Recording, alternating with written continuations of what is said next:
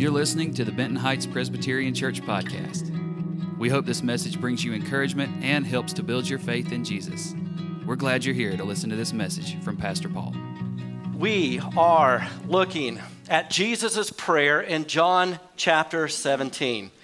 In fact, Jesus' prayer is the only thing in John 17. All 26 verses is Jesus' prayer. It's the longest prayer recorded in Scripture. This is now, of Jesus, that is, this is now the third look at this prayer. So let me remind you why we are focusing on prayer. I'm going to give you two important reasons and then the big reason. Number one, if Jesus needed to pray, we all need to pray.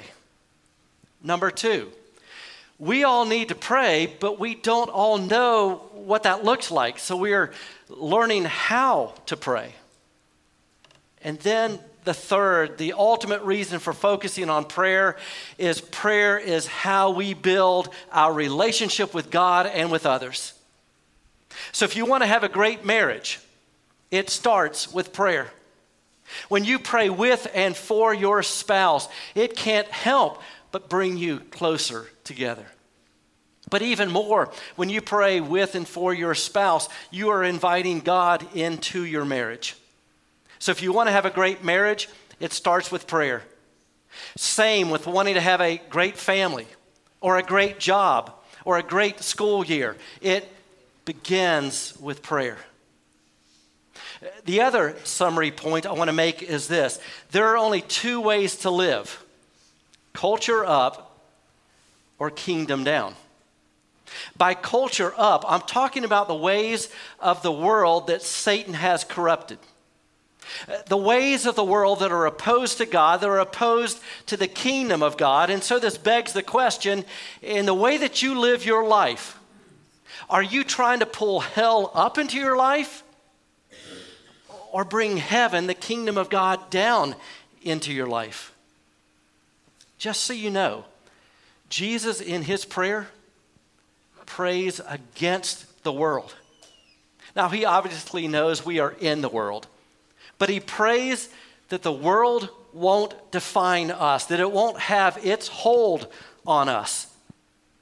Which is true, by the way, if you are in Christ Jesus, for he's the one who has the ultimate hold on your life. And that finally led us to talk about one of Jesus' disciples who wasn't in Christ Jesus. His name is Judas Iscariot. And John writes to tell us that Satan actually indwelt Judas Iscariot. And in his prayer, Jesus said this part to the Father. This is how we ended last week. None has been lost except the one doomed to destruction. That's Judas so that Scripture would be fulfilled. And we really want to begin today with that last phrase that everything predicted, foretold, prophesied by God in Scripture is being fulfilled. That's how God works. He promises and then He fulfills. How many of you have people that have broken promises to you? They haven't fulfilled them. Well, we all have, right? God always fulfills all of his promises. We call that prophecy. When the Bible was written, about 25% of it at the time was prophetic in nature. It was God saying, Here's what's going to happen. Because the God who knows the future rules the future, reveals the future. So we can trust the word that he gives. And the centerpiece of history, the centerpiece of prophecy is Jesus Christ. So now here's what we're going to do I'm going to share several verses with you, passages of Scripture where God promised certain things to come and how Jesus fulfilled all of those. Now, we can't look at all of the promises that God declared that were fulfilled in Jesus. Why?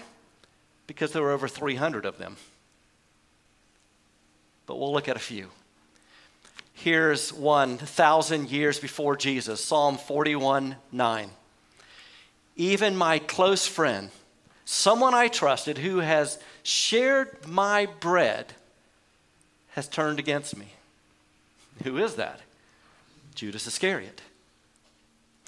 500 years before Jesus walked on the earth. Zechariah 11, verses 12 and 13. So they paid me 30 pieces of silver. And the Lord said to me, Throw it to the potter, which is a reference to the temple, the handsome price at which they valued me. So I took the 30 pieces of silver and threw them to the potter at the house of the Lord. Was that fulfilled? Yes. In fact, it was being fulfilled at the very moment that Jesus is praying this prayer in John 17. Judas has already gone out to betray Jesus for how many pieces of silver? 30. Not 31, not 29, because God always fulfills his promise. And then before he hangs himself and he takes his life, Judas took that 30 pieces of silver and he goes to the temple and he throws it in. He fulfills everything that was promised and prophesied. Now, God didn't make Judas sin, but God knew that Judas would sin. And God used Judas's sin for his glory over history. You see, God is so powerful, so in authority, that He can use even what was intended for evil for good. That's encouraging. If there is something at, at work in your life that's evil, God can still use that for good. All right, again, a thousand years before Jesus, Psalm 22 18. They divide my clothes among them and cast lots for my garments. They go to crucify Jesus. They strip him almost naked. And the soldiers literally roll the dice to see who's going to get Jesus' clothing. That is fulfilled in the Gospels. Psalm 22 16. Dogs surround me. A pack of villains encircles me. That's a metaphor for evildoers. And they pierce my hands and my feet. Where was Jesus pierced? Hands and feet. By the way, you need to know crucifixion was invented by the Persians, and that didn't happen for a few hundred years after the Psalms were written. 700 years before Jesus. The prophet Isaiah in chapter 53, verse 12 says, He poured out his life unto death and was numbered with the transgressors. Jesus fulfilled that when he died between two criminals. They were guilty, he was not. Psalm 34 20. He protects all his bones, not one of them will be broken. Crucifixion is a painfully slow death by asphyxiation. What happens is your body slouches on the cross and, and it's hard to get a breath. To hasten death, what the soldiers would do would go around to the criminals hanging on the cross and they would break their legs so that they could not use that nail that's pierced through them to get up and get a breath. But the Bible records that Jesus died quickly enough that none of his bones were broken because the scriptures are true. Psalm 22 1. My God, my God, why have you forsaken me? Jesus cries this out from the cross as he's dying in your place for your sin as your Savior because he loves you and he wants you to be forgiven and give you new life. Jesus quotes the Bible because Jesus fulfills the Bible.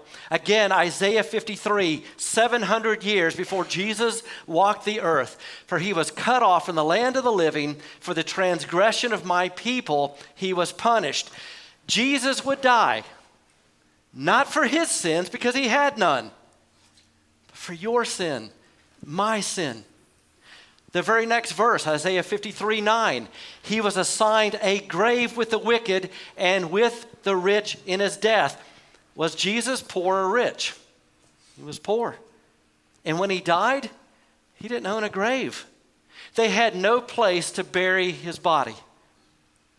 So there was a quiet disciple, a secret disciple of Jesus named Joseph of Arimathea, a wealthy man who basically donated his new tomb for Jesus. The good news for Joseph, he got it back barely used. Jesus only needed it for the weekend. All right, two more. Both of these are from the Psalms. Because you will not abandon me to the realm of the dead, nor will you let your faithful one see decay. Or another translation will say, your holy one. Well, Jesus is that faithful one, that holy one of God. He went to the grave, but he didn't remain there. And his body did not deteriorate because he was raised in newness of life, conquering Satan, sin, death, and hell. Jesus Christ walked on the earth afterwards, fully healed. Jesus beats death. Friends, you need to know that. No one else beats death, just Jesus. And what is he doing today? Psalm 110, verse 1.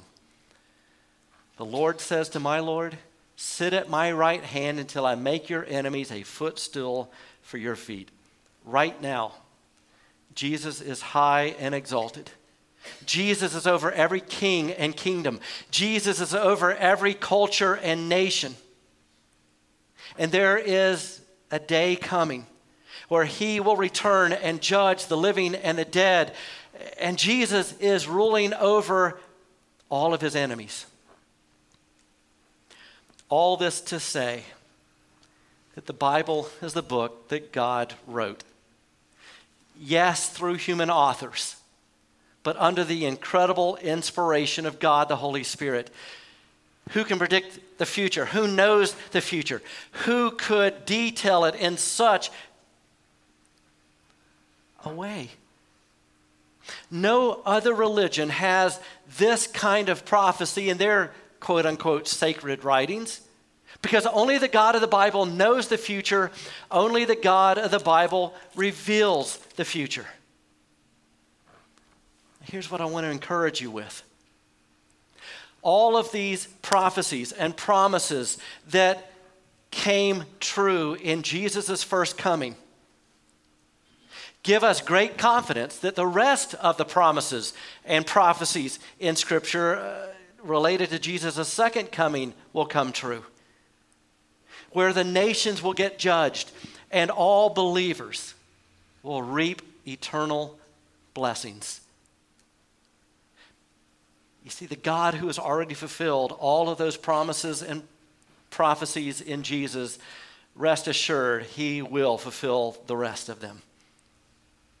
And here's what you need to know the Bible is the only perfect thing on the earth. The Bible is the Word of God. It is the revelation from God. It is not speculation about God. And if you would read this book, God would meet with you and He would begin to change your life. Now, on to more of Jesus' prayer, John 17, verses 13 to 19. Jesus still praying to the Father, I am coming to you now, but I say these things while I am still in the world, so that they may have the full measure of my joy within them. I have given them your word, and the world has hated them, for they are not of the world any more than I am of the world. My prayer is not that you take them out of the world, but that you protect them from the evil one. They are not of the world, even as I am not of it.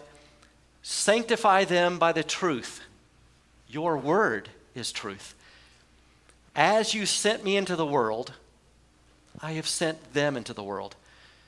For them I sanctify myself, and they too may be truly sanctified. Okay, five things that make life worth living. Number one, God has joy for you.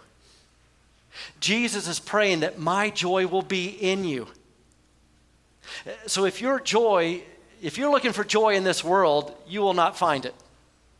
If your joy is tethered to your circumstances, your circumstances will come and go. But if your joy is contingent upon the unchanging, unbreakable, loving, eternal relationship that you can have with God, and the Holy Spirit is in you, you will receive joy. True joy comes from God. It is one of the fruits of the Spirit. And it's not tied to your circumstances, it's tied to your relationship with God. Now, don't get me wrong. The Lord gives us many blessings to enjoy while we're walking this life. But the point is, this world is not our home. So, no matter what comes your way, it's an opportunity to learn about Jesus, it's an opportunity to lean into Jesus, and it's an opportunity to become more like Jesus. Number two, God has truth for you. Jesus says, Your word is truth. Isn't it really nice to know that there is somewhere that there is truth? It's getting harder to tell. The lines are getting more and more blurred as to what's right or wrong, what's true or false, what's fact or fiction. The Bible is true. And it's really nice to know that the world that is filled with speculation and conjecture and spin, there is actually something you can depend upon. The Bible is truth, and it will be true tomorrow. Cultures will come and go, nations will come and go, philosophies will come and go, but the Word of God remains forever. The third thing that makes life worth living you have a purpose. God has a mission for you. Jesus says, Father, as you have sent me, I am sending them. About 40 times in the Gospel of John is the word send. It's the language of a missionary. We often think of a missionary as one who is sent to other places around the world, which is true. But a missionary is not just sent across the world, they are also sent across the street, across the cubicle, across the lunchroom. Jesus said, I am sending you as a missionary out into the world because there are people out there that I love who don't know me yet. Someone did this for you, right? Someone prayed for you. Someone talked to you. Someone brought you to church. Someone bought you a Bible. Someone taught you about Jesus.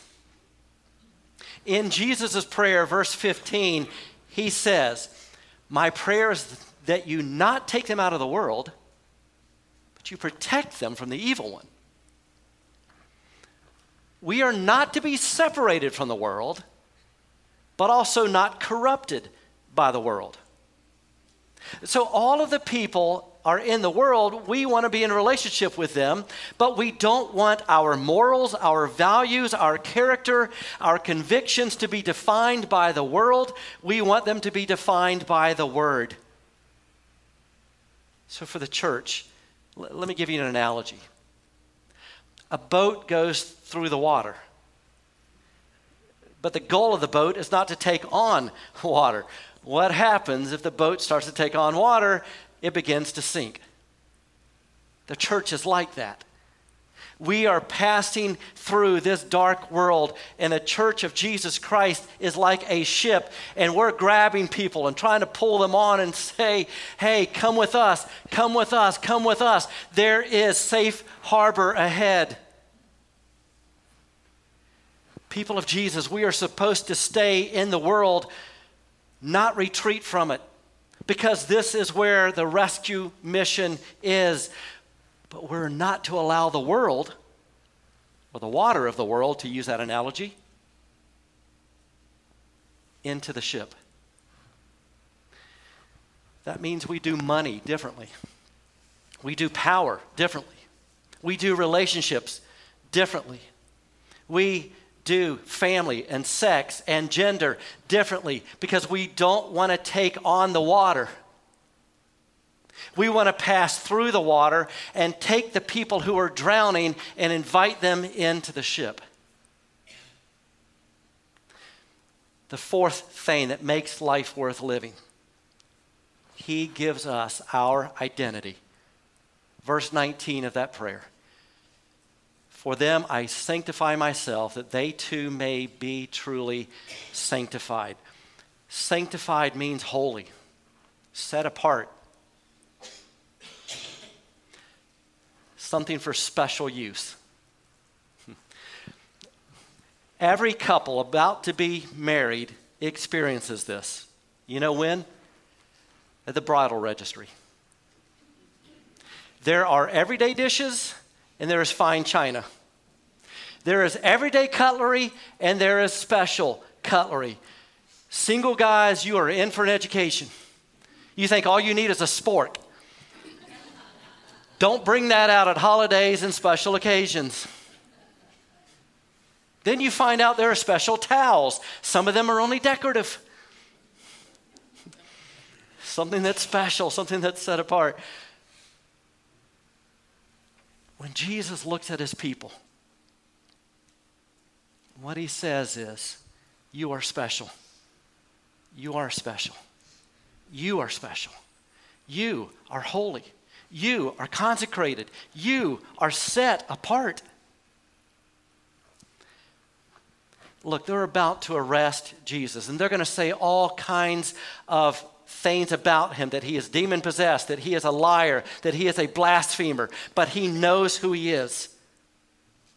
You, if you are a child of God, know that you are special and holy and clean and forgiven. It doesn't matter what they say, it matters what he says. And number five, 2,000 years ago, Jesus was on this earth and he prayed for you. And Jesus didn't just pray for you 2,000 years ago, Jesus is praying for you now. Right now. Jesus is in the presence of God the Father, and they're having a conversation about you. Did you know that? Let me read you a verse. It's Hebrews 7:25. Therefore, he is able, this is Jesus, to save completely those who come to God through him because he always lives to intercede for them. Jesus lives to intercede for you.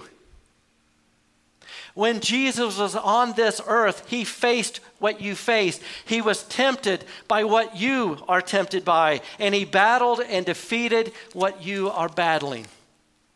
He understands. And right now, the Holy Spirit within you, when you pray, there is an immediate connection that the Holy Spirit takes to Jesus, your intercessor, before the Father. The whole Trinity is involved. I'll read you one last verse, Romans 8:34. Who then is the one who condemns? No one. Christ Jesus, who died, more than that, who was raised to life, is at the right hand of God and is also interceding for us. Jesus, right now, has you on his heart. Jesus, right now, has you on his mind. Nothing you're going through is apart from his awareness or understanding. Nothing. Jesus is alive right now, and He didn't just pray for you 2,000 years ago, He is praying for you right now. That's amazing. In just a moment, I'm going to pray for us. But how we're going to begin is you're going to pray. Just make your requests to God. He already knows them. You just need to voice them. Pray for yourself, pray for others. So, in the quiet of your heart, let's pray.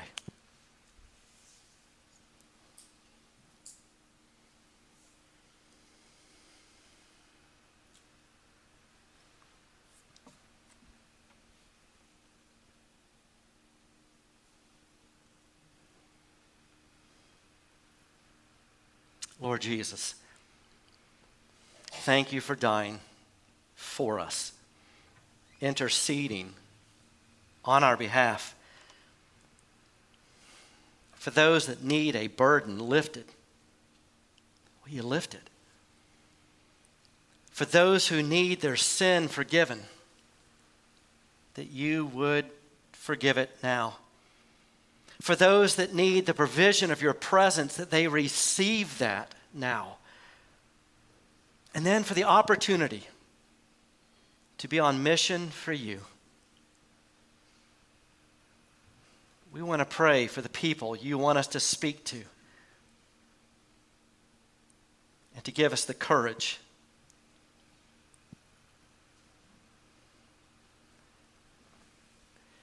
And Lord, if you have spoken to our hearts right here, right now, to where maybe we've never before surrendered to you. Or maybe it's been a long time. You know, we grew up in church and here we are finding ourselves years later.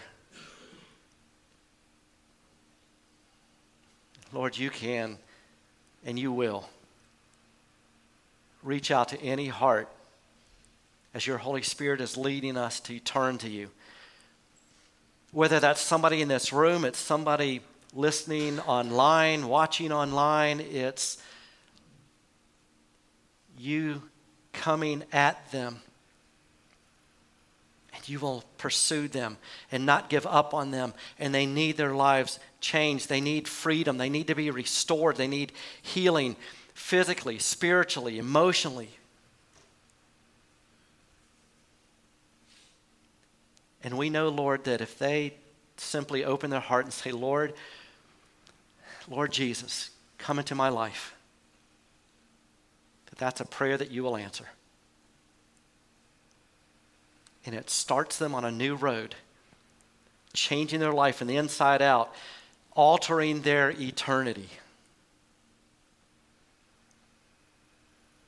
And we ask all of this in the name of the one who taught us to pray, saying, our Father, who art in heaven, hallowed be thy name. Thy kingdom come, thy will be done on earth as it is in heaven. Give us this day our daily bread, and forgive us our debts as we forgive our debtors. And lead us not into temptation, but deliver us from evil. For thine is the kingdom, and the power, and the glory forever. Amen. We hope you enjoyed the message. You can connect with us on Instagram, Facebook, our website, bhpres.org, and subscribe to our YouTube channel to stay up to date on all our latest content.